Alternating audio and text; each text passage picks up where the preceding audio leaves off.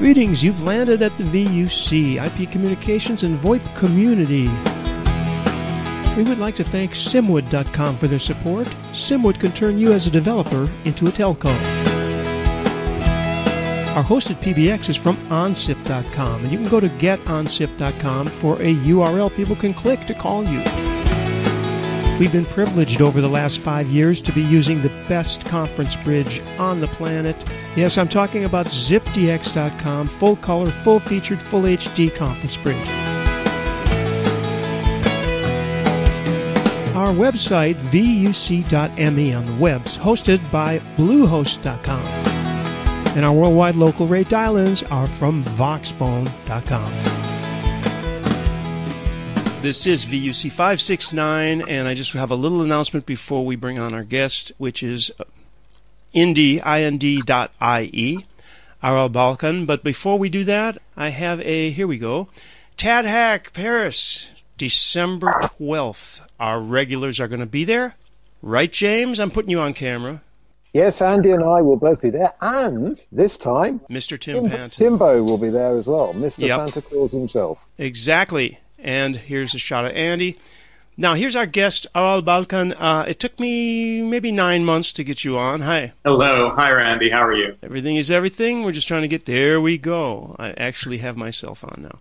So we're going to be talking about a lot of things because uh, the ind.ie, which you need to go to right now and take a look at, has a lot of interesting ideas and philosophies. I'm going to turn it over to you with the question. You're the co-founder. Let's talk about the genesis first of all of the entire project. Can we do that? Sure. Indie's been around for about two years now. Um, and uh, it started out uh, as, I guess, part of my own evolution as someone who's just been making things with technology uh, ever since I was seven years old. Um, initially, in a very hedonistic way, just games to make myself happy. Um, because there weren't that many games on the IBM XT computer that my dad brought home, but there was a basic manual. Um, and then slowly realizing that First the of all, of that the I entire um, can have uh, real effects on on people. So um, on their lives can affect them positively or negatively. Uh, can empower them or enfeeble them. Um, and then just a slow realization that perhaps a lot of the things that we make in the mainstream, a lot of the things that we uh, that come out of Silicon Valley, while they could be great experiences um, that empower you in the here and now, that they uh, might have ramifications for our human rights and for democracy in the long term. Um, so to give you an example, uh, Google Maps is a great product. Um, if you're if you're lost, if you want to get somewhere, you can look it up on Google Maps and it will get you there. That empowers you in the here and now. But what's the cost? The cost is that Google gets to know where you're going. Google gets to know about you um, and uses that information to prop up its bottom line. And that's how they make their money. That's their core business model, knowing as much about you as possible. And so for me, it was this personal journey of realizing I don't want to contribute to this model. And unfortunately, this is the mainstream model today. So it's very hard not to work in technology and not contribute to it. Um, and so that's why I started Indie. Let me ask you a question uh, directly regarding pretty much Google, but also all of this stuff. You and I were talking. We're going to get into that as well, the mailing lists and the whole um, monetizing of these the data. But um, regarding uh, regarding Google, I wondered if you had read or were familiar with the book Private Parts by uh, Jeff, uh, whatever his name is. Can No. Does anybody remember that name? Uh, who's a professor of uh, journalism in New York. Anyway, he is a his thing is his thing is basically well, there's not you know nothing's going to be private in the future. Let's enjoy. And I mean, this is one side of the conversation. Uh, let's enjoy the fact that uh, we can use the maps. They're free. I mean, if you think about how cost, costly it was for them to acquire the maps and then to keep them going Right. and all of that, blah blah blah. You know, uh, devil's advocate here. Uh, a lot of people sign into that and they're okay with it, and that's that's it. Now, what you're saying is is 100% true, even more true, because if you look, they keep adding stuff so that you can look at, for example, every place you've been in the last month, and now they know it, and now you can know it. Isn't that nice? they're sharing they're sharing your data with you. Well, it sounds like, I mean, there are a lot of issues that you brought up there, actually. It's not just one. Um, starting with, in the future uh, or today, none of us will have privacy, and we should be we should get used to that.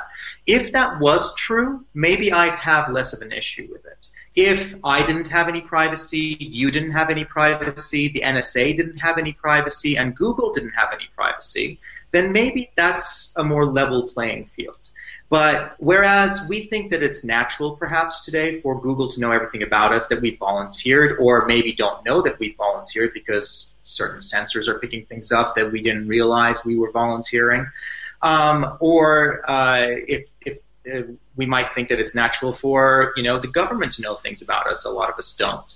Um, but what we can't do is I can't take a camera and walk into Google Incorporated's offices and say, "Hey Google, uh, let me take a look at you know what you guys are doing." I'd be arrested. I can't walk into the NSA and say, "Hey, let me just look at some of this paperwork that you guys have." I'd be arrested. So what we have is kind of a bizarro world where the very people who have a right to privacy because it's a human right, which are individuals, don't have it. And the institutions which don't have a right to privacy and which should actually, in a democratic uh, environment, be transparent and open, uh, corporations and governments do have a right to privacy. So we're kind of living in bizarro world today. Um, that's that's just one of those, you know, the issues, the the initial issue. And it, it's exactly the same thing as when you call. This has happened to me. You call somebody and they say uh, the call is recorded. First, you get a, a, recording saying this call may be recorded for quality control purposes. Then, when the live operator comes on and says, uh, "Hi, my name is Jay. Uh, this call may be recorded for quality control purposes," I have said, "That's fine because I'm recording it too." They go, "I'm sorry, I'm going to have to hang up." There you go. So, you know, to, to get to the premise of that book that you were talking about, the premise uh, is false. Uh, everything isn't public. Um, only our information as individuals uh, is public today. Um, and that's because these systems have been designed very much in line with a certain business model that benefits from our information being public. But this has chilling effects. This has chilling effects for freedom of speech. This has, uh, if everything is public, then that alters your behavior, right? This was kind of the premise of 1984. Um, if you know that someone is watching, whether it's Big Brother or Big Corporation, uh, you alter your behavior. People already do this. You know, we say uh, the other point that you raised was, well, people don't care, right? Um, I don't believe that. People are actively being lied to. When you go and use a Google product, it doesn't say, hey, by the way, you know that we're, you know, monetizing your information, that we are profiling you, and that's how we make money. No, it says, here are our features. Here's what you're going to get out of it um, really focus on that. And there are millions being spent by these corporations to create a very specific narrative. The Google Doodles, right? How could they do anything bad when they have such cute doodles? You know, but this part of, you know, there are people who are employed at Google um, whose titles are storyteller. What is the story that they're telling and why? Well, also, there's recently was a gathering of um, I forgot how, what they call it, but they're major contributors, eh, people like you and me. Well, not you, I guess, but uh, I do a lot of posting on Google, and I admit that I have uh, given them a lot. And I was just using Maps yesterday. I mean, I get all that. It's not necessarily that I'm thrilled with it. I feel that we can always turn it off or turn the phone off or uninstall the app. Uh, you can probably attack that premise in just a second. But um, what I was going to say is let's not stop at Google. Let's talk Facebook and let's talk everything else. Uh, and also, there's been quite a few new entries, of one of which is is Ello L L O, who uh, yeah. you know has no invest. Well, there was a minor scandal when they first started, but as far as I know, they are not mining anybody's data, but I don't know. Anyway, let's. Who else and who? What would you call the most insidious? Would you dare to make a comment on that?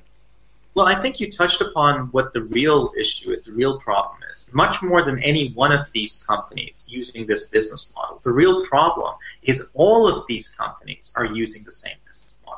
So you might say you have a choice. Turn off Google. Okay, fine. I'm not going to use any of Google's products but I still need to search the web. So what should I use? Yahoo. What's Yahoo's business model? Oh, it's the same. It's to profile me. It's to surveil me. It's to track me and to create a profile. Okay, so I don't use Yahoo. Uh, what do I use? Do I use Snapchat? Do I use Instagram? all the same business model. So at, at one point, we're coming, we're getting to a point where the decision that we're really being presented with is either consent to being profiled, to being monetized, to being the product, um, to being farmed, or don't use modern technology. Because what we're building today, these products, these everyday things, are our new sidewalks, our new roads, our new parks. And we, we view them as public spaces, but they're not. They're private property. We might think of them as parks, but they're actually shopping malls. And if the owner of a shopping mall doesn't like what your t-shirt says, they, they are well within their rights to chuck you out. You have no right to freedom of speech within private property. You have the only rights you have are what the owners of that private property uh, allow you to have.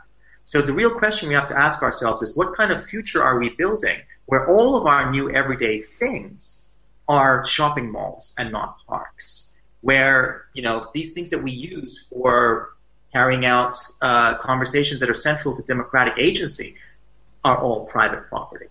I mean, this is this is this. I think you, you touched upon this. We can't turn them off they're not just optional anymore. And this explains uh, to a great extent a few people uh, who I do, I wouldn't say business with. I'm talking about, for example, music artists. There are many people who are not at all connected to the internet to the point, I mean, they have an internet connection, but they don't use any apps or any kind of communications at all.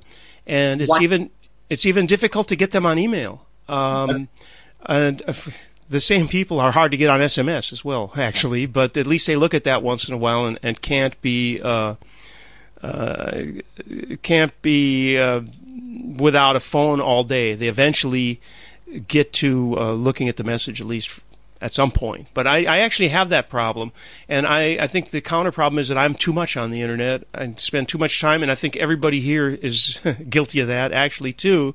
We're all on 50 million channels uh, James Body, for example, who's with us, he's on, uh, I don't know how many phone numbers he's got. None of them ever answer, but he's got all his phone numbers. He's on a million hangouts. Oh, that, yeah, that's not true, Randy. Not 100% true, uh, is it? You keep on saying, you, you, how do I I'll answer my calls, but that may be because I don't want to answer them. I have Ooh. the choice. Okay. Um, what do you think of all this business about you? Because you're on Facebook, right, uh, James? You can unmute and. Yeah, I, yeah, I am. And uh, is that your? Mi- where do you spend the most time? Facebook, Wire. I'm all all over the place, and and people who know me say, "Yeah, that sounds about right." You're all over the place. I'm omnipresent. I use multiple streams all the time. Um, and Andy and I have got a rule, which is we're not allowed to use the same communication means twice in a row, which forces us to to continually revolve and use different communications means because it's a healthy thing to do. Um, I would hate to be stuck using one single communication means only. I I start getting worried and uncomfortable. And we often use wire, which is uh, they tell us encrypted and so on. And um, I, uh, and we, we, use we use Matrix. Yeah, I'm I'm using Matrix now right. Uh, to take the IRC um, the VUC IRC. But the question is, how are they? Uh, and uh, I'm going to pr- warn. An- I'm going to warn Andy Abramson that he's going to be on in a second, so he can start thinking about what he wants to say. Uh, but before that, I just wanted to ask all of these new services that come up, including Wire, which we all love and use. Um, well, nobody really knows how are they going to ever pay for all those guys that are and, and women who are uh, working on the code. What's the model here? Do we, we don't know, and they, of course they've not said. Do you have any idea? I mean, question.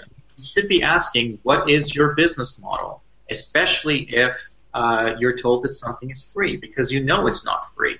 So, what is your business model? And if the answer is we don't know yet, then their business model is to farm you. I have and if to, the answer, I have to correct well, you. If the answer is we don't know yet, you're talking to Twitter. Well, no, they, they know they know how they're going to make money. Um, and they and they do generate revenue. It's a euphemism. Or at some point when the network effects have kicked in, we're going to monetize you. Right. Andy Abramson, since you're here, I know you got something to say. They're built to flip. Yeah. Wires, wires a built to flip model, which is what they did successfully with Skype twice, three times. Think about the the first flip to eBay and then the second flip to um, to um, silver or whatever they're called, the um, uh, the VC fund after Index screwed up, and then along came Microsoft that took all this foreign money that was sitting outside the U.S. nine billion dollars and brought it back into the U.S. to put more revenue on the books, and now what we see is Skype isn't even what we remember. But Wire is clearly building the flip because there is no revenue model. You can't dial out yet. You don't have numbers, so there's no revenue coming in. There's no ads being pushed through it, so there's no ad revenue. So what are they really doing? They're building a tool, and right now I actually think that a lot of what they're doing is behavioral testing and seeing how people behave and uh, what they embrace and what they adopt. They're learning. They're they're not they're not worrying about. They've got Janus's money, so what you know he made how much money on Skype each time. So what's their? They don't have to worry about cash. They have to worry about is what people are going to do with it. So they're basically in a lab and they're watching what the lab rats do, and the lab rats in this scenario are us. And this is the Silicon Valley model. Um, it's fueled by venture capital. It's based on exits. Um, I mean, the moment you get venture capital, the way that it works is you've sold your company. The sale isn't complete, but you've sold all of your future users. That's what someone's paid you for. You know, either to complete that sale to another company, like a larger company, like Andy was saying, um, or to IPO. But at the very beginning, we've sold. We can't build long-term sustainable businesses this way because we, we've sold from day zero. And that's that's one of the core problems that we have with this model. We need alternatives to this funding model as well. Okay, well, this is where I'd ask you, Aral, what motivates you? I mean, you've you've sold a, a family asset to to finance building Heartbeat. Yeah. Uh, where's that going? How's that going to how's that going to work? And what what what's motivating you? The thing that motivates me is I want to create the kind of world that I want to live in. I think we're all very privileged in that we, to varying various degrees, um, have that ability. Um, so I don't need a home in Ankara, which is what we sold to get this thing started.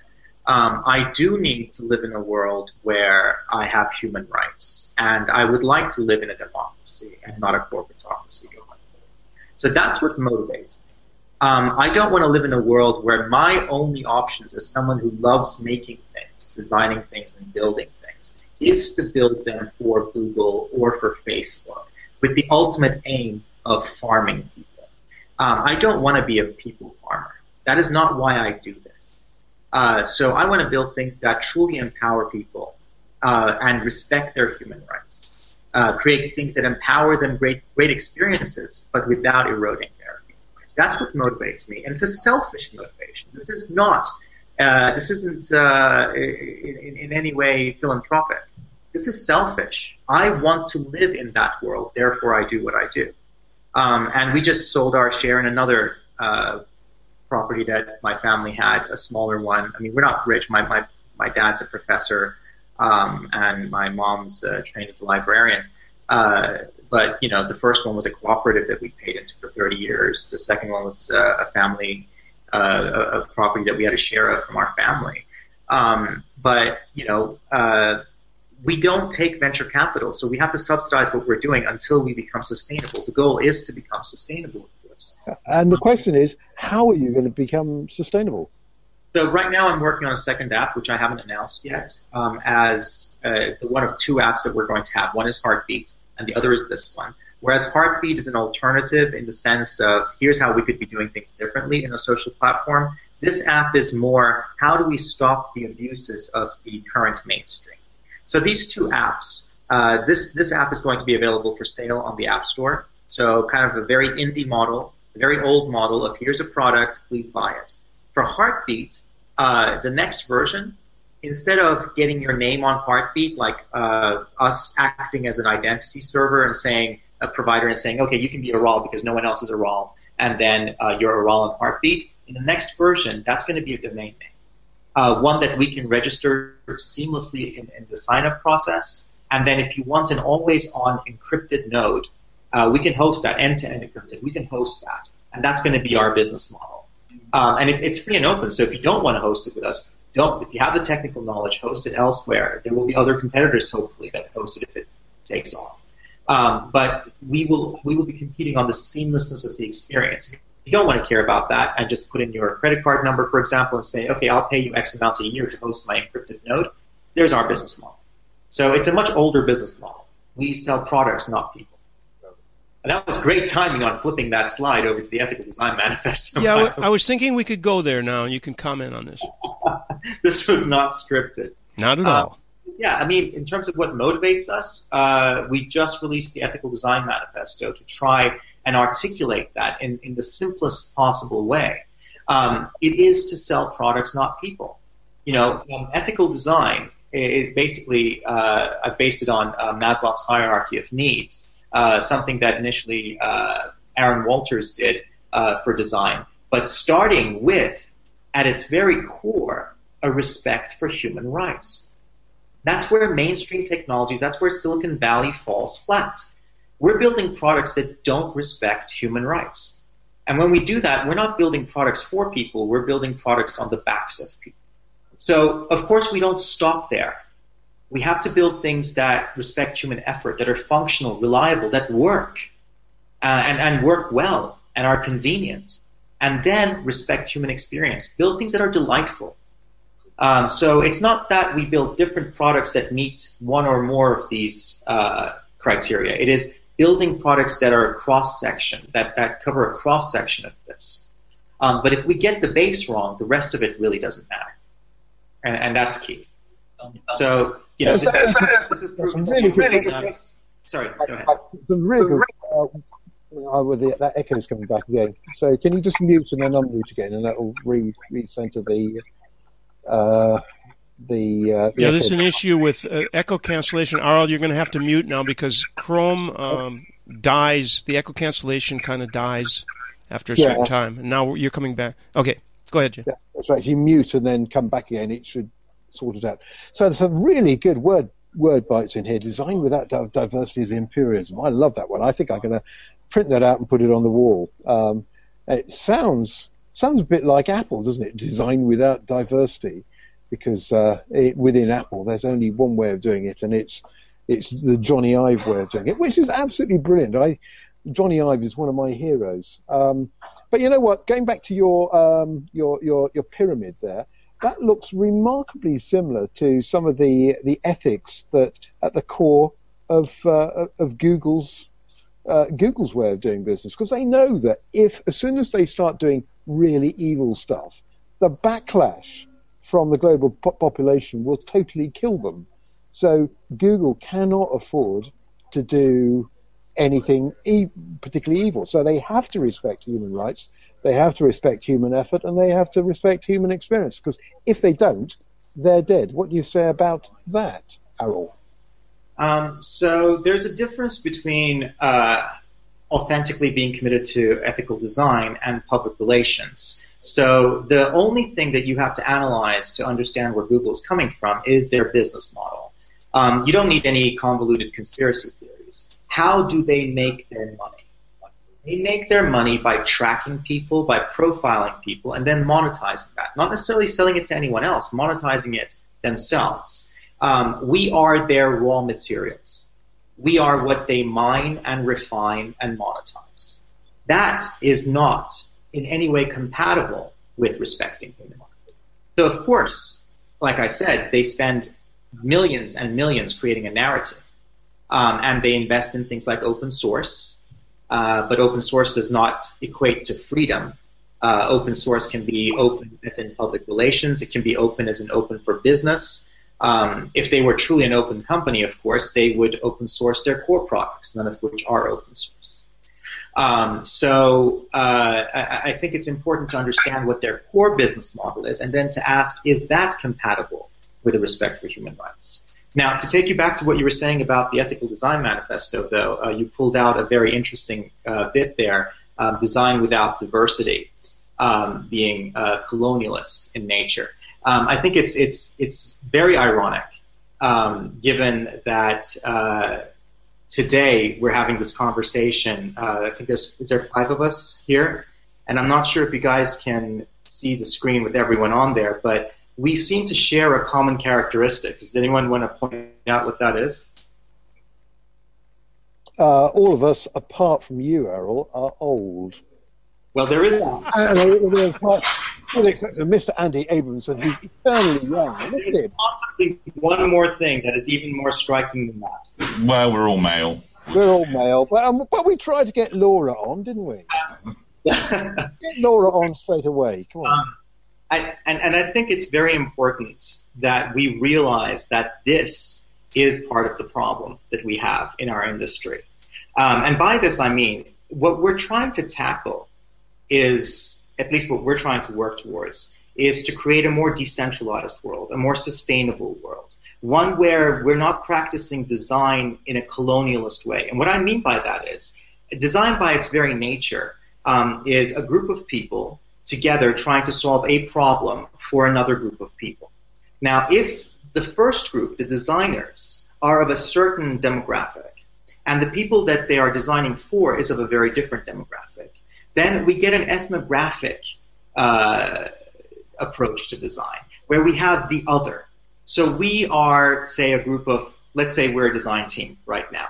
Um, we're all white guys, right? We all have a very shared culture. We have certain viewpoints that are probably quite similar.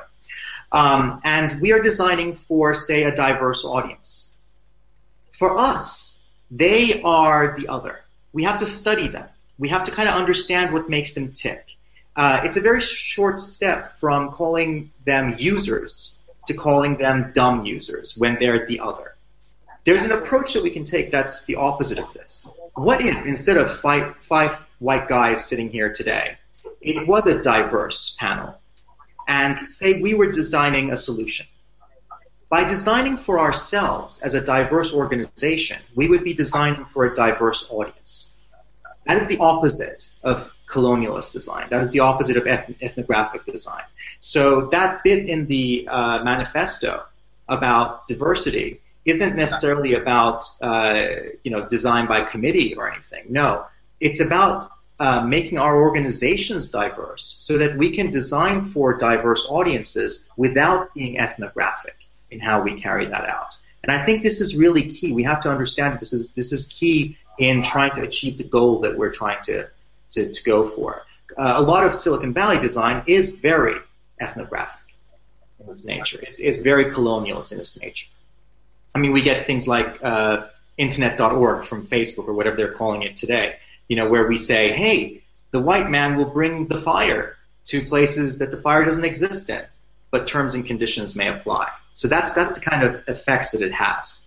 Um, I think we need to all step back, and it's it's hard to do. It's hard for us to, you know, uh, I, I know this firsthand. I, I grew up in, in a very privileged way, um, and for the longest time, never uh, examined that privilege, um, and was very happy with it. Um, and I think it's it, it's sometimes a long process. It's sometimes a very introspective process, but one that we all have to, to some degree, engage in and make an effort to create a more diverse, um, to, to create more diverse organizations and groups, not as a charity, but to realize that this is competitive advantage for us if we are trying to build these new products for diverse audiences in a way that doesn't take advantage of them. And there's uh, Jake, Jay Carpenter. Oop, I'm getting yeah.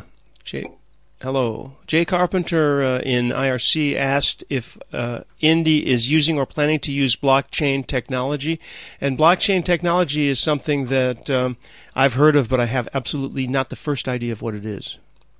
Okay, so uh, blockchain. Um, blockchain is is interesting for certain use cases uh, where you do need a shared ledger uh, that doesn't require trust. Um, it is not the only way to build decentralized systems. So for what we're building with Heartbeat right now, um, blockchain is not necessary. Uh, it is a peer-to-peer system that we've built. Um, and in some ways, actually, uh, that is superior to a blockchain-based solution. So, for example, let's say that we were encrypting all of our messages and we were keeping it on the blockchain, uh, and we use state-of-the-art encryption today. For, say, the NSA to come uh, and to get a list of all of those messages, or to get all of those messages, they would just have to download the blockchain, whichever one that we're using, and they would have all the messages encrypted and maybe they couldn't decrypt it today. But in five years' time or in ten years' time, uh, you know, when IBM and Google's quantum computer is up and running and quantum computing becomes maybe uh, more affordable for, for other agencies, uh, and they have a quantum computer, they could trivially break the encryption that we're using today. And they would have all the messages in one place. Whereas with Heartbeat being peer to peer, they if we have a, a million people using Heartbeat, the, the, the messages would be in a million different places, and they would actually have to go to a million different places to get all of those messages. So depending on what you're building, uh, if you're building, you know, uh, trustless contracts, etc., great blockchain sounds like a great idea for that. Um, but I think there's a lot of hype around blockchain, and people seem to sometimes confuse decentralization with blockchain or for, for a need for blockchain. Um, I see blockchain as something that we might layer on top. So things like IPFS, the Inter- interplanetary file system, uh, is very interesting. It's a it's a blockchain based um, uh, kind of permanent web, which might be interesting for public messages uh, that we don't want uh, anyone to be able to take down. Uh, so that if you know someone targets you because you're you're you're talking about a certain subject that a government might feel maybe a repressive government feels that you shouldn't be talking about um, on IPFS they would have to take it down from um, as many nodes as there are. So maybe layering that on top would be interesting. But I'm definitely not of the mind that um, blockchain is the end all be all of decentralization. Um, it is a design decision, just like anything else. Uh, where it makes sense, we might layer it on and use it. At its core, Heartbeat is peer to peer. Okay, so Aral, how are you um, achieving um, the cryptographic overlay on on Heartbeat, and in particular, how are you doing the, the crypto changes because they're they're the key bit um, involved in, in, keeping everything secure. What's what's the plan? How how do you do it? So um, at its core, Heartbeat uses a fork of SyncThing. Um, I don't know if you guys are familiar with SyncThing. It is a uh, peer-to-peer file synchronization service. Um, so where at rest, currently, um, in the latest into, uh, the, the code that we have, at rest, um, any encryption that exists is, is uh, external. So, for example, it's a Mac application. So, if you have full disk encryption on your Mac, then it is encrypted at rest. Um, and during transit, uh, we use SSL um, and TLS actually, of course, uh, during transit. So um, there is a negotiation that SyncThing does, a public-private key uh, style um, uh, negotiation. Um, but basically, what we're doing is file transfers, um, decentralized. Think of it as a as SyncThing as decentralized, free and open source BitTorrent sync. And every message that is sent, like you're seeing some messages that Randy had sent, is actually a tiny snippet of HTML that is saved onto the file system and synchronized through the system. So you see text here, but that could be a, a video that's a few gigabytes. Uh, the interface really is you save. That is your API for, for how to use this. You save a message onto the hard drive, and that synchronizes via SyncThing. So that's the core of it. So are you saying that you you're running a, an architecture with a centralized or a number of centralized centralized key servers, which um, uh, deal with the cryptographic key distribution?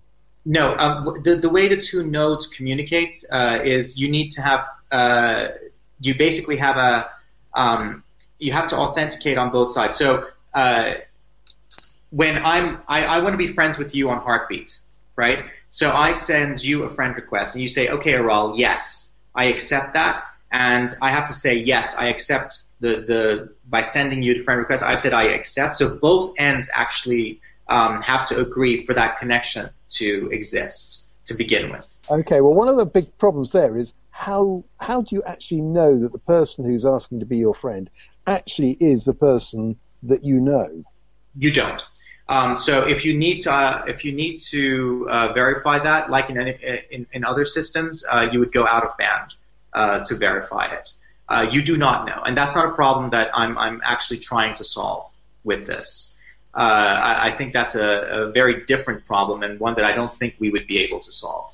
Um, one of the things that with the next version of having your own domain name is that might be somewhat easier to verify because you could look up who has records, etc. But I think you know if you're if that is something that is important for you, uh, I think that's a phone call. But th- that that is the major issue of the day, though. Uh, I just posted a.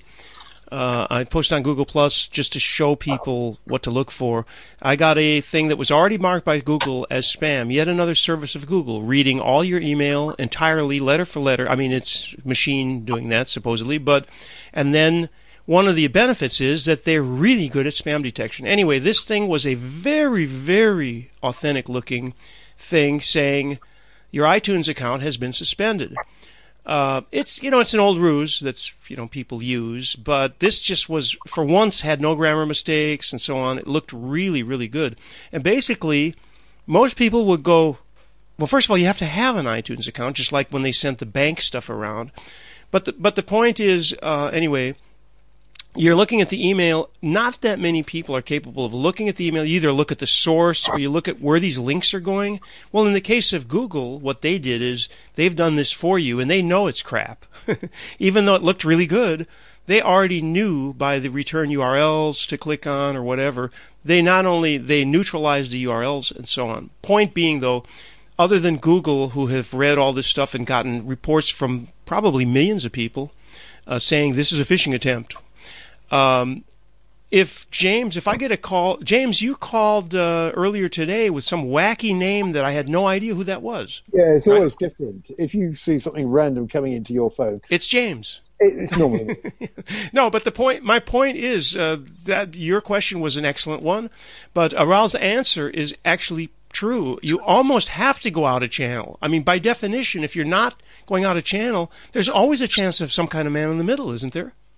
Um, yeah, well, there, there, are things you can use. I mean, the, the matrix.org approach is a really good way of doing it. Let's hear um, uh, um, but you know what? I'm not going to talk about that because we've got shows. We've got Matthew and Daniel to do that. But there are other ways of doing it, like these things. I have a, oh, where am I? Over here. A pile of these things. High, high grade crypto in these. Um, and they're very, very difficult to get at. And there's a level of trust associated with these that make it well virtually impossible to forge these. So you've uh, got okay, you've got a SIM card there, but uh, still, um, how how does that relate to the problem of of um, authentic of knowing who's knowing calling you? you? Identity here. We're we're not. So what I can say to you is this person on Indie today, in the way that it's architected, uh, that says that they're Aral uh, is Aral um, because they are signing on with the same device that they signed on with initially. Um, so that's that I can authenticate in that way, but I can't prove that the person that is saying that they're Aral has the, the handle Aral is actually Aral RAL Balkan, uh, born on this date and you know of this height and etc. And at that point, you know, if I was to try and do that, I would have to become an identity provider of some sort uh, beyond what I'm doing. Uh, and and that is something that I don't ever want to get into. And that's, yeah, that's something, something, I want to get into because we, have got these things and we've got these things which read your fingerprint. Yeah. Um, and uh, and then we've got voice analysis. And there are lots of things we can do, and each one is not perfect. But if you run them together, layer upon layer upon layer, the the chances of somebody being able to do a, a Mission Impossible type um, penetration of your systems um, gets less and less with each layer you put on top. So. Uh, yeah. I think the sol- I think the solution to this problem is very simple. My wife and I have done this after watching Invasion from Mars, where the people are taken over by uh, aliens.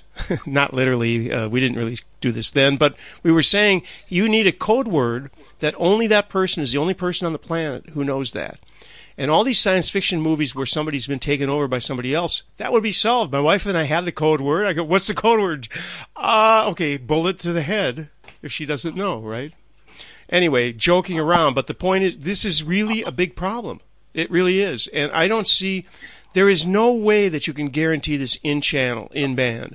Um, so I feel that if you're expecting a call from somebody, that's, I mean, if you're expecting an email from somebody, and they have this big image and you know this person very well and you, you can recognize. I mean, this is all you on the end of the receiving end. That's what I'm saying. Otherwise, you have to call that person and go, Did you send me this email with a huge uh, a .exe file? I mean, right?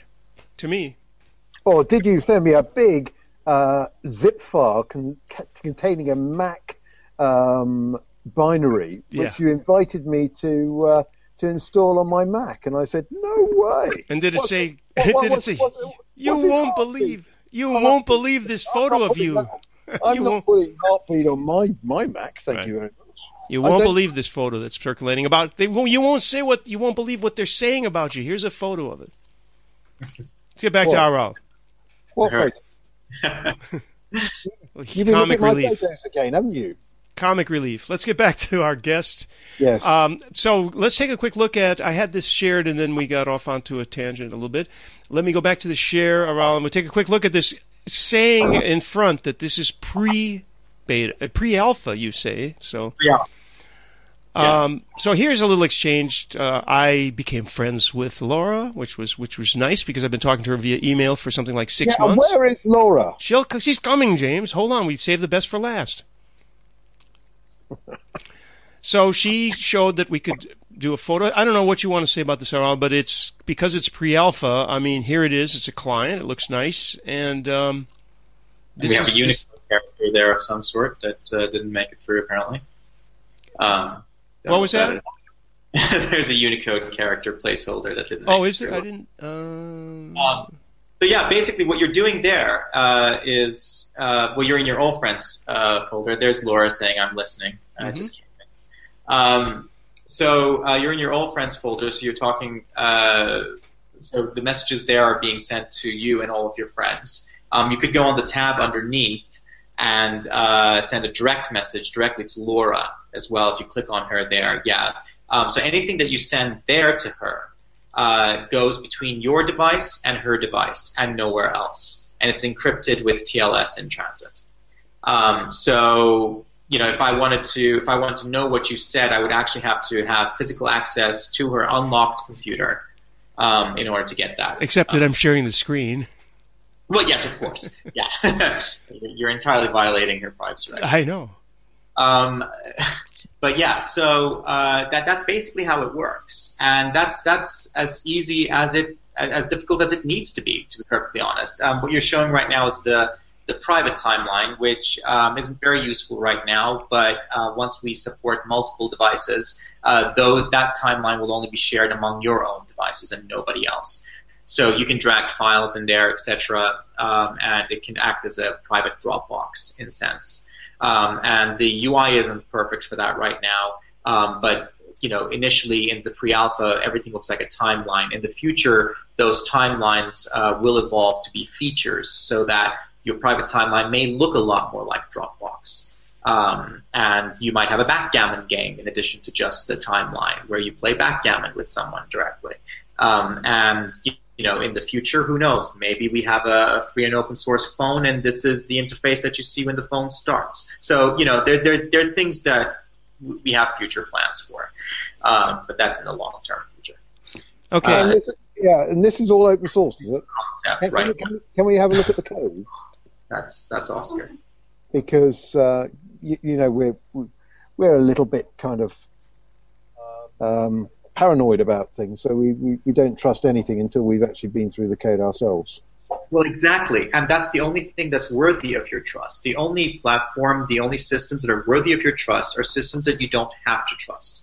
That's why everything that we do is free and open source. It's available. Go to source.indie, um, and you can you can look through the source. Um, of course, if you get a binary, that still doesn't prove that there is you know that there isn't a backdoor in there. Um, so the only way you can be truly certain is if you do compile it yourself, which you're able to do. Um, and that's part of the reason why you know I'm talking to you today from Iceland. Uh, because we are looking to leave the UK because I can't guarantee that in the next five years we won't get a knock on the door um, saying, here's a bit of code, can you please include this in the binary that you put on the App Store? Because, of course, David Cameron has explicitly asked for backdoors into messaging technologies. Um, it does kind of suck. We do quite enjoy living in the UK, but uh, we can't, I think, both do that and maintain our integrity in the next five years. So. Well, in the UK, if somebody tries that on you, you just say no. It's quite simple. Um, if you can say no, and again, uh, the, I think you can, and certain people around here have actually said no quite forcefully. So, they uh, have so you can. It, will be interesting to see what happens when the investigative uh, powers bill, uh, if that passes, if David Cameron gets what he wants. Uh, we could very easily have uh, a system that you know uh, exists uh, like the one in the U.S. or perhaps even worse, where you won't even be able to tell anyone that you've got this this request. Um, I mean, there's a lot we can do to oppose this. Uh, but being a tiny, tiny social enterprise, I mean, I'm the main developer and designer here. Laura's a designer uh, on the project, um, and uh, Joe's one of our co-founders. Um, but you know, we are so tiny that I can't both potentially fight this battle with the government and build what we're building in the next five years. So that's that's really why we're looking for a place where we won't have to do that. Um, and it may not happen. You know, this is, but I don't like the direction that things are going in. I don't think anyone could have ever predicted.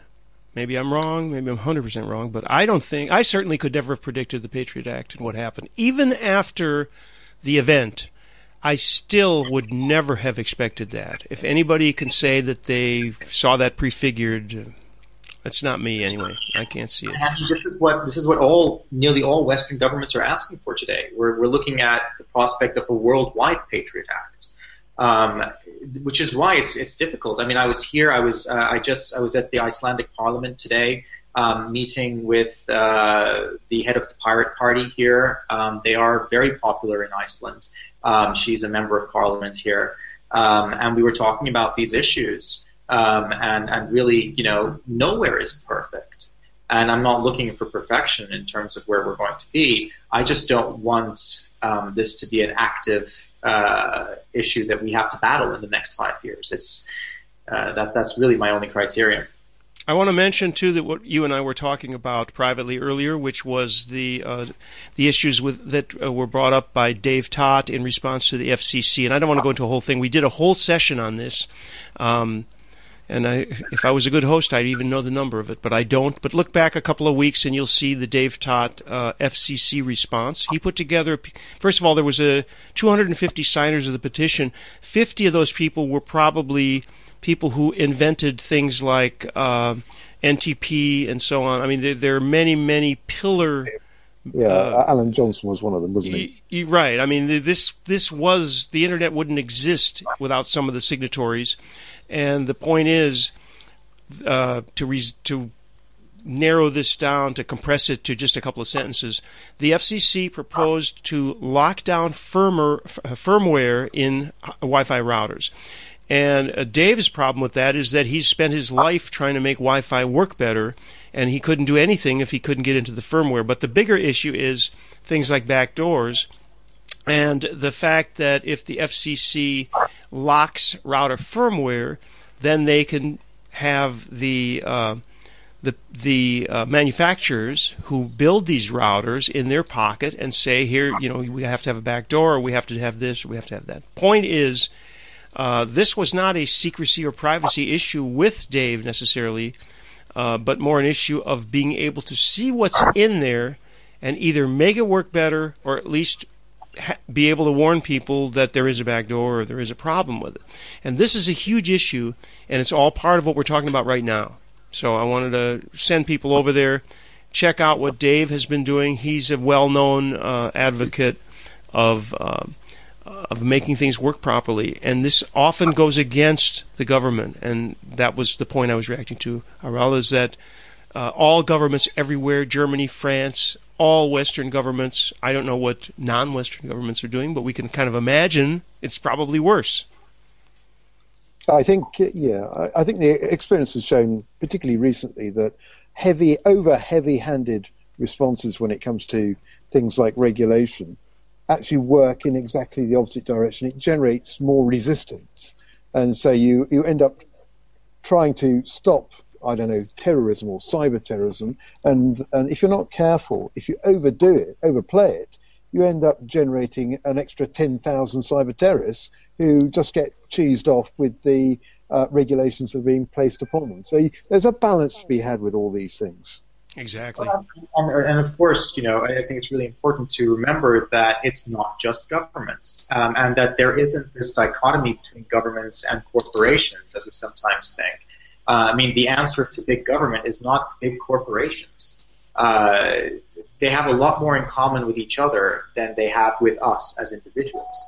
Um, so, and there are revolving doors between them. And you mentioned regulations. I mean, the one of the reasons why we can't have effective regulations today in, say, the European Commission um, is because of institutional corruption. We are institutionally corrupt in our in our state governments, in, in the European Commission.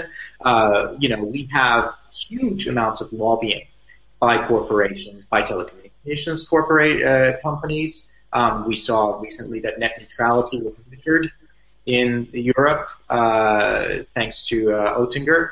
Um, and if you look at the number of meetings that he's had with lobby groups, uh, they're overwhelmingly with telecommunications companies and whose direct interest it is for net neutrality um, to be in, in, the way that it was.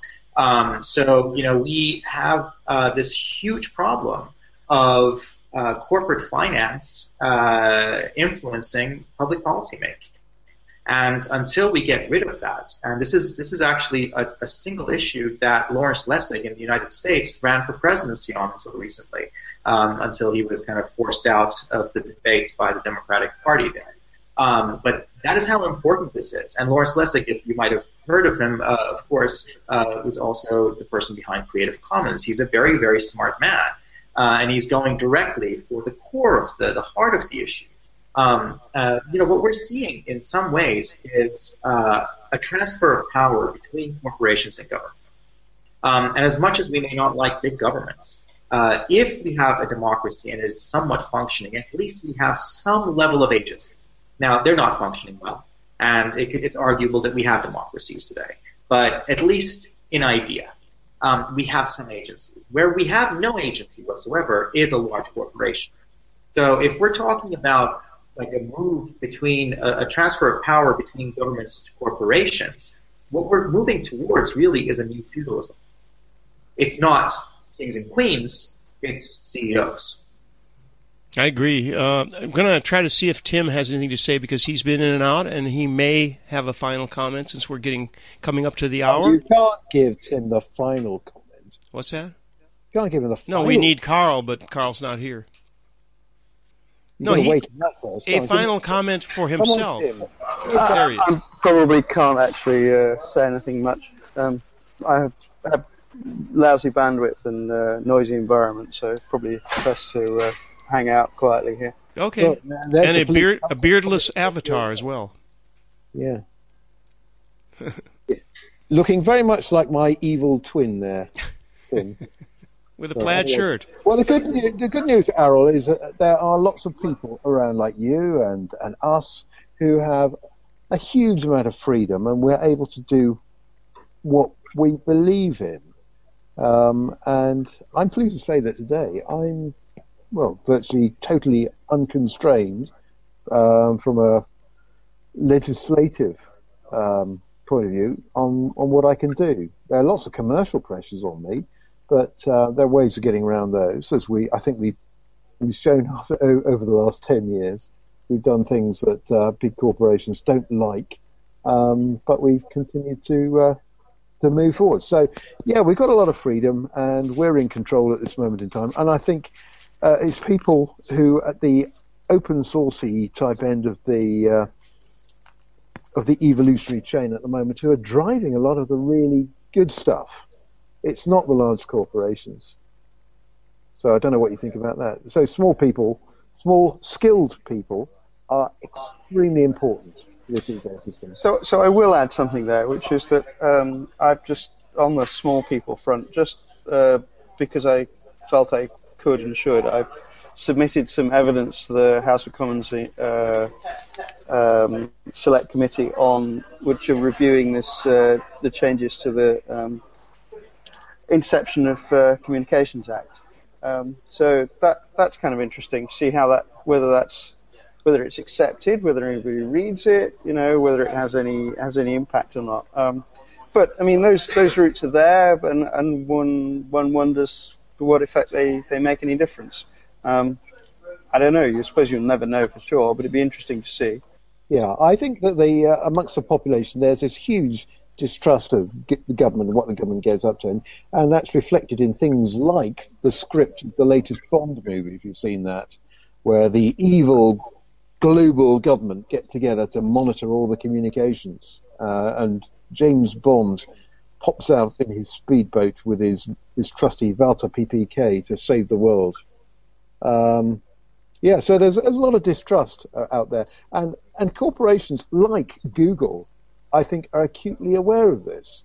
And if they start doing things that are perceived to be evil and approved to be evil, and bear in mind that just making money out of processing information in a useful way that's useful to customers is not evil in itself. Uh, good business models where you make money uh, because you do things in a more efficient way, that's good, I think. Well, I think the key thing to remember is that um, Google's customers are not not its users.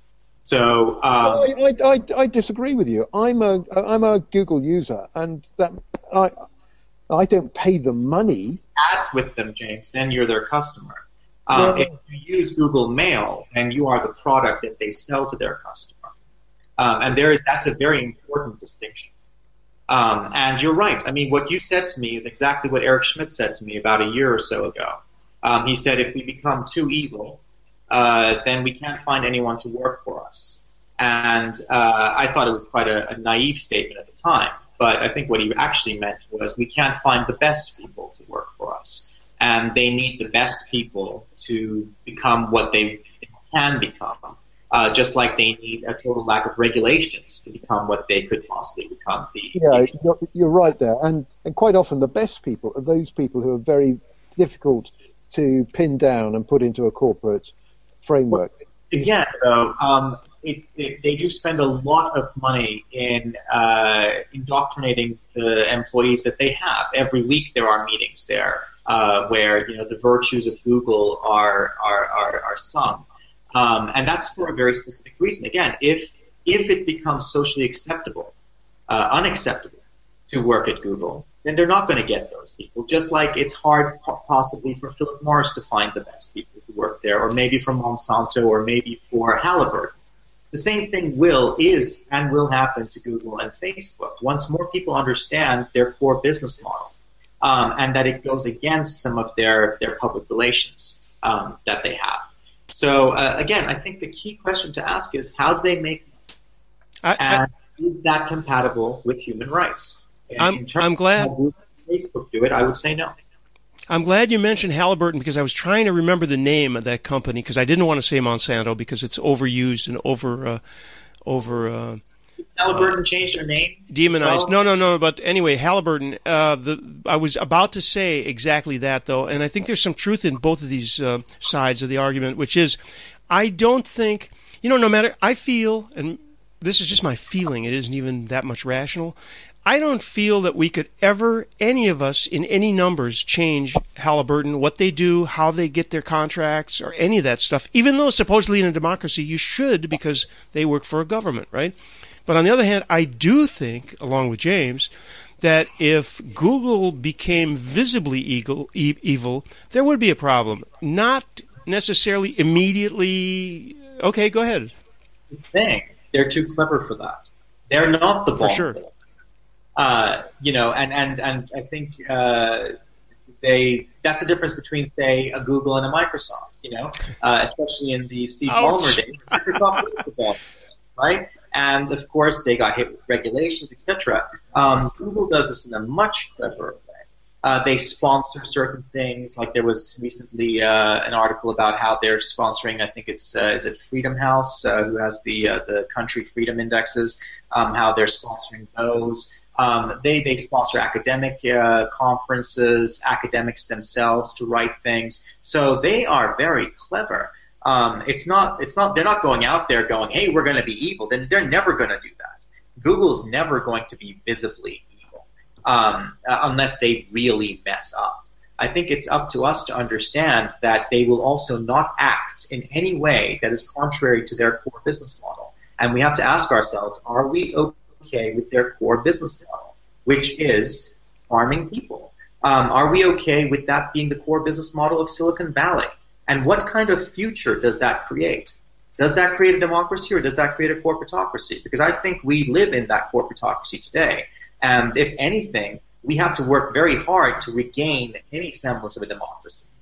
Yeah, I think the answer to that is as long as the output of the process uh, is useful and serves the people, the people will tolerate it.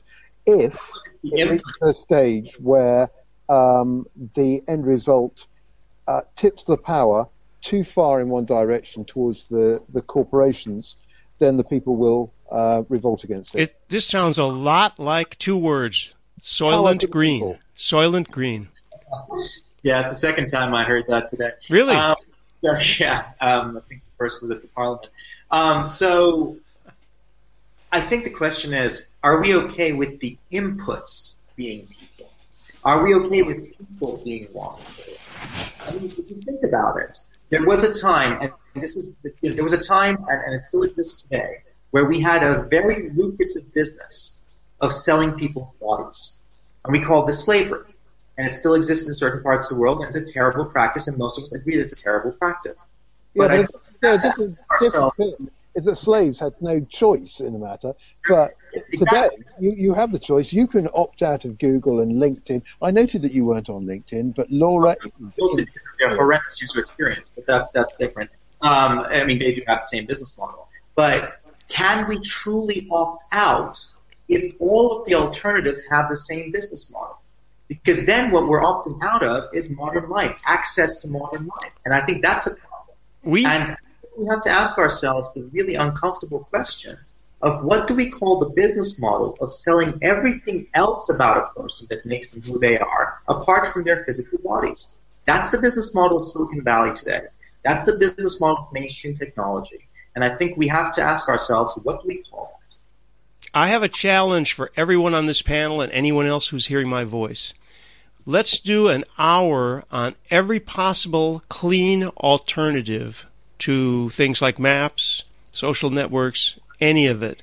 Uh, because there are open source maps. I don't know, I don't use one, although I have messed with it, but we all know that you can get that, right? Let's say just take that as an example because we don't have another hour, but we could do an hour on this, right? Can I add to that challenge? Let's do that with a diverse panel. Yeah. I don't want to, okay? But I want you guys to take the time, to take the effort to find experts, a diverse panel of experts across the spectrum here for that one hour, and I would I would love to sit and watch that conversation. Would you promise well, me? Well, you can be you can be a part of it. You can be a part yeah, of it. Why don't you find the panel?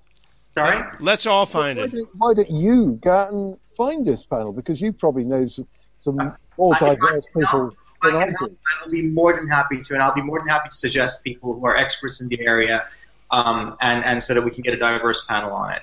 Um, I don't necessarily have to be on it because there are people uh, who can add uh, who can add more than I can to say an all male lineup. Um, who are, yeah, we both want Laura. We want Laura. We want Laura. Laura could be on there. She could be one of them, um, and and she would do a great job on there as well. So, well, let's do this. I'm I'm throwing the challenge out. Let's do this thing. Let us organize this. If anybody has any names to suggest, it'd be really great. By the way, and I'm again anyone who's listening to this, but also for Aral and, and for Laura, if you do know anybody, please approach them first because if you just give me a list of names, it's going to be a lot of work, and we don't really get paid for this stuff. Uh, but I'm totally willing to spend the time once people say, "Yeah, I'd do that." We'll get together and find a day when we can do it we have up to 15 seats we can do. Thanks to Google, we could actually do up to. 15. Thank you, Google, for that one. Uh, well, I pay for I pay for the 15 seat one. And we can uh, we get some people like Phil Zimmermann on. Well, but we can get Phil Zimmermann on. We can get if we, if we, get him on, then you won't get him off again. we can get also get uh, Dave Taht will be a part of that probably, or at least people who signed that list. Anyway, there are many people who could help us out. Andy, you have a final comment because we should probably uh, cut it off here. Andy Abramson, anything? Nothing no. on this other than the fact that we basically we contribute the information ourselves. We don't have to worry about Big Brother looking after us. We do it. We contribute every day. There's only one solution, and if you've already been online, it's too late. You know, once the minute you register for a Social Security number, um, the post office sells data to Experian to verify, and then those of us who have taken steps to protect our identity constantly have to find that we are being um, outgunned or outmaneuvered without our knowing. Uh, you can find things out in strange ways. Uh, I found out that an Airbnb place I rented for six weeks ended up on my credit report, and Experian was rather embarrassed that they, they got it, which means one of their so-called trusted suppliers of information, uh, a company that supplies sells them information in exchange for getting information, shared it. I said, that's a vacation rental. Are you telling me every time I check into a hotel, I, that you're going to have that on my credit report? And they were, oh no. So, so we're giving the information, and in some cases, we don't even know we've given the information. There's no, there's no checksum system that says your information has now been supplied to so and so. Would you like to remove it? You can I easily I'm do. fascinated, Andy. What did it say in your Airbnb report that would be of interest? Mm. Mm. No, no, no. What, no. It's more of the fact that it showed up, and and because it's a mixed-use facility, a live-work loft, it's considered high risk. It's just all types of things that are wrong with you know the steps that we've taken to protect our identity. Yeah, but the Um, good news is that this whole thing is kind of self-regulating, and as soon as somebody does something outrageous like the sort of thing that you just outlined, then there is a backlash. People are aware of this. Well, the thing is, James, people are not aware of it. That's that's the dilemma. There's no. Um, I, I see Aral shaking his head. There's we don't know where our information is going. We don't we don't have. There's you know if if I park my car, I know where I parked my car, but I, where I've parked my information, I don't know what they've done with it. And there's no communication that says, "Oh, dear Mr. Body, we've now supplied your information to these 13 sources." Well, you don't know what they've done with it. You don't know what they're going to do with it in the future. They Correct. themselves probably don't know that.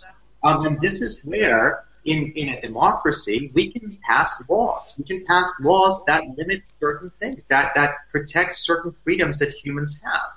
Um, and I think this is key. I mean, we're talking about multi-billion dollar corporations here and saying they'll self-regulate. I think that, you know, the state of the world today has shown that they do not self-regulate.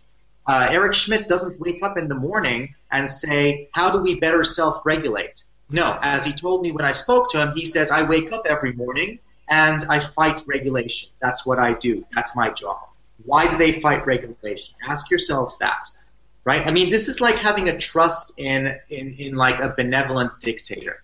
Um, the dictator may be benevolent, uh, but I think, you know, we've evolved hopefully past systems of government, um, monarchies, for example, where we have to have that, right? Where we have to say, but the king might be benevolent. Um, but but dad, you know, why dad might be a good person, or maybe not. Maybe dad's abusive. Maybe the king is not a benevolent dictator. Yeah, well, I, I think it's clear that the, the optimum configuration to be in actually is that benign uh, dictatorship because that's where you you can operate most efficiently. The problem is that uh, it's very tricky to find a, a good benign dictator who actually knows what they're doing, and they tend to be not particularly good. I nominate you, James. We have democracies, which is why we, you know, we accept the risk that comes along with freedom and democracy, and we live as adults, not as children, always having to ask, please, sir, may I? Yeah, it's one of the reasons why I quite like, like living in, in UK because we've got a constitutional monarchy. Without um, which you know it's, it's got a whole load of checks and balances, and if things got too outrageous, then the brakes would be put on. Would But- the honourable gentleman please just to say about the brakes, we live in the world today where 80 individuals, eight zero, have as much wealth as half of the world's poorest population combined. That's 3.5 billion people. We can't talk of checks and balances in this sort of situation. We're talking about systemic inequality. You know, we're not talking, how can we talk about self-regulation or checks and balances when we live in an entirely unsustainable systemic state of systemic inequality? 80 people, as much wealth as 3.5 billion people. That's not sustainable. If the only thing we care about is the future of our species, we should care about these issues. Um, well, you know what? I, I probably disagree with you. I think it probably is sustainable because it's always been that way. And uh, there, there, there's a lot to be said about having. James, we have always had the technology that we have. In the past, if we acted according to our base evolutionary desires, then the most we could destroy was maybe a village, maybe a town. Today we have the technological ability to destroy our own habitat, not the world. That's what's changed. That's what's unsustainable. Right now, we're like bacteria in a petri dish, sealed with some nutri- with some nutrients, right? And it, and the way that that works is generation on generation, those bacteria will grow. They will grow in numbers. They will come to their most successful state one generation before they go extinct because of lack of resources. I think what we have to ask ourselves is, can we be better than that?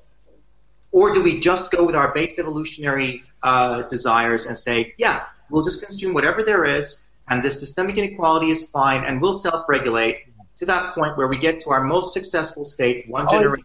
I, I, have a big yeah. Come on, just let me get this point over. One last. I have, I have, a big problem with people saying that wealth is bad because it wasn't for for people with big lumps of money. I wouldn't be able to do all the good things I do because uh, people with big lumps of money allow me to do that.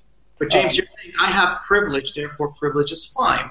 No, I think the only legitimate use of privilege is to create a world where you wouldn't have had it to begin with. Um, wealth isn't necessarily itself bad. We're talking about a distribution problem here.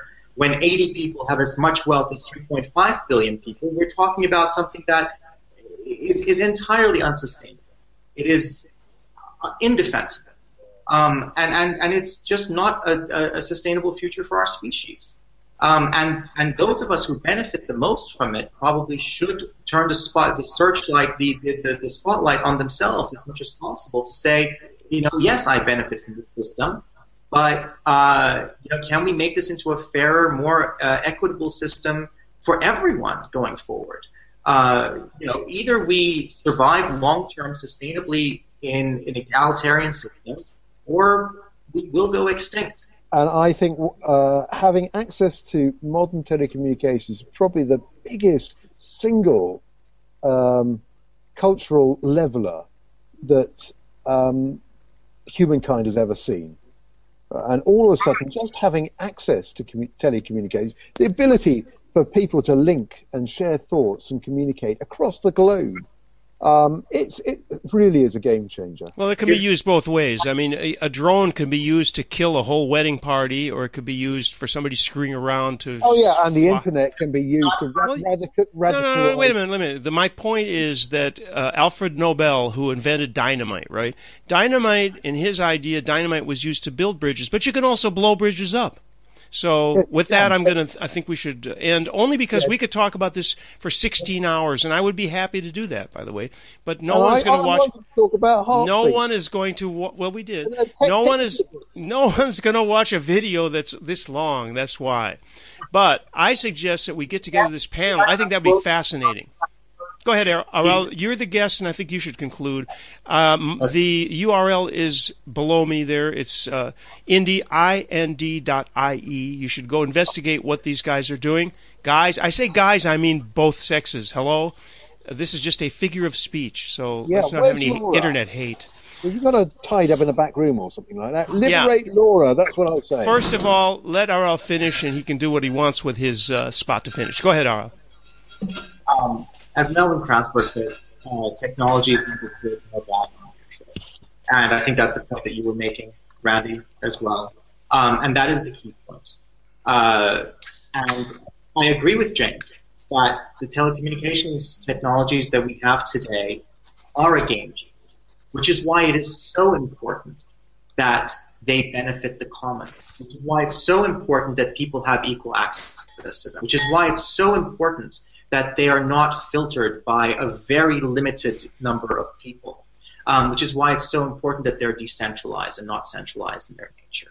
So yes, um, technology is neither good nor bad, but we have to remember neither is it neutral. And today, it is essential that we have the right technologies if we care about protecting our human rights and democracy. Aral, I want to thank you. I want to thank Laura for all of her patience with us over these months. I want to thank everybody on the panel. And we will be back. We're going to do this challenge thing. We are going to bring a bunch of people on and bring on alternatives to all of these huge military industrial complex things. Liberate Laura, James says. Uh, Laura, thank you for everything, and thanks to you, Andy Abramson, Andy Smith, and James Body, and Tim, who's not with us. We're going to cut this off and move to the mature audiences only segment. Here we go. Randy, cue the video. Hey, that was the bleeding edge of the IP communications and VoIP community. We're at vuc.me on the web. Thanks to Simwood.com, who can turn you as a developer into a telco. Our hosted PBX is provided by OnSIP.com. The site at vuc.me is on Bluehost.com. We use ZipDX.com for our wideband, full featured conference bridge. And our local rate dial ins are from Voxbone.com. Every Friday, 12 noon Eastern Time. See you next week.